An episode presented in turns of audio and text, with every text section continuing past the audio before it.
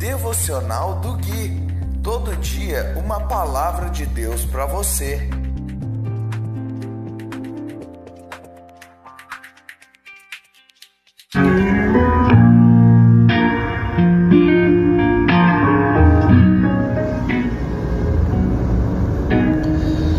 Dia 6 de agosto de 2021, devocional de número 214.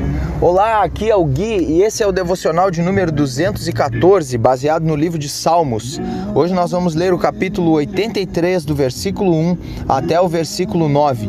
E diz assim a santa palavra de Deus: Ó Deus, não fiques em silêncio, não feches os ouvidos e não permaneças calado, ó Deus. Não ouves o tumulto de teus adversários? Não vês que teus inimigos te desafiam? Tramam com astúcia contra o teu povo, conspiram contra os teus protegidos. Dizem: Venham, exterminemos a nação de Israel, para que ninguém se lembre de sua existência.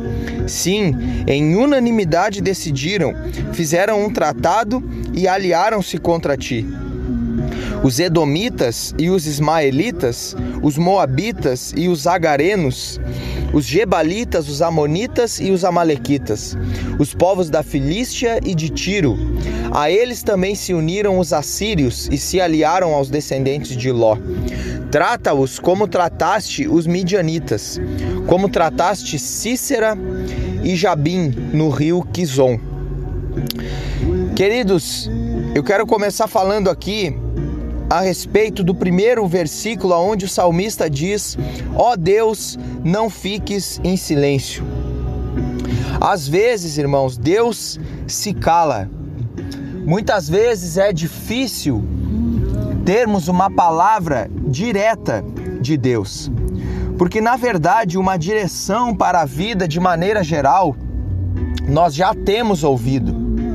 E lá no livro de Hebreus, se não me falha a memória, diz que por muito tempo Deus falou pelos profetas aos nossos antepassados, mas hoje nos fala através do seu filho. Hoje nós precisamos ouvir a Deus através de Cristo. Ele é a imagem exata de Deus, a expressão de Deus mais exata que nós podemos ter. Mas a fala, o falar de Deus, muitas vezes de uma maneira mais direta a nós, Algumas vezes Deus se cala dessa forma, mas nós não podemos dizer que não estamos ouvindo nada de Deus. Porque uma direção geral nós já temos pela palavra e já temos pela vida de Cristo.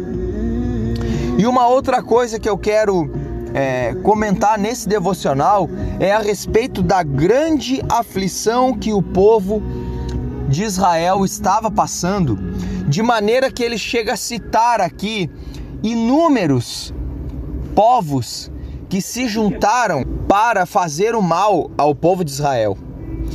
Nós, talvez nem eu nem vocês estejamos ou já passamos por algo parecido, a ponto de termos pessoas, povos inteiros contra nós, ameaçando a nós e ameaçando as nossas famílias.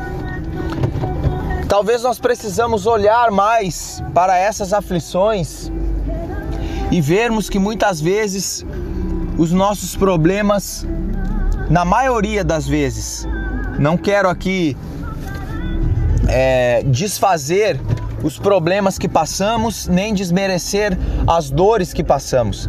Mas na grande maioria das vezes, os nossos problemas não são tão grandes como esse, por exemplo.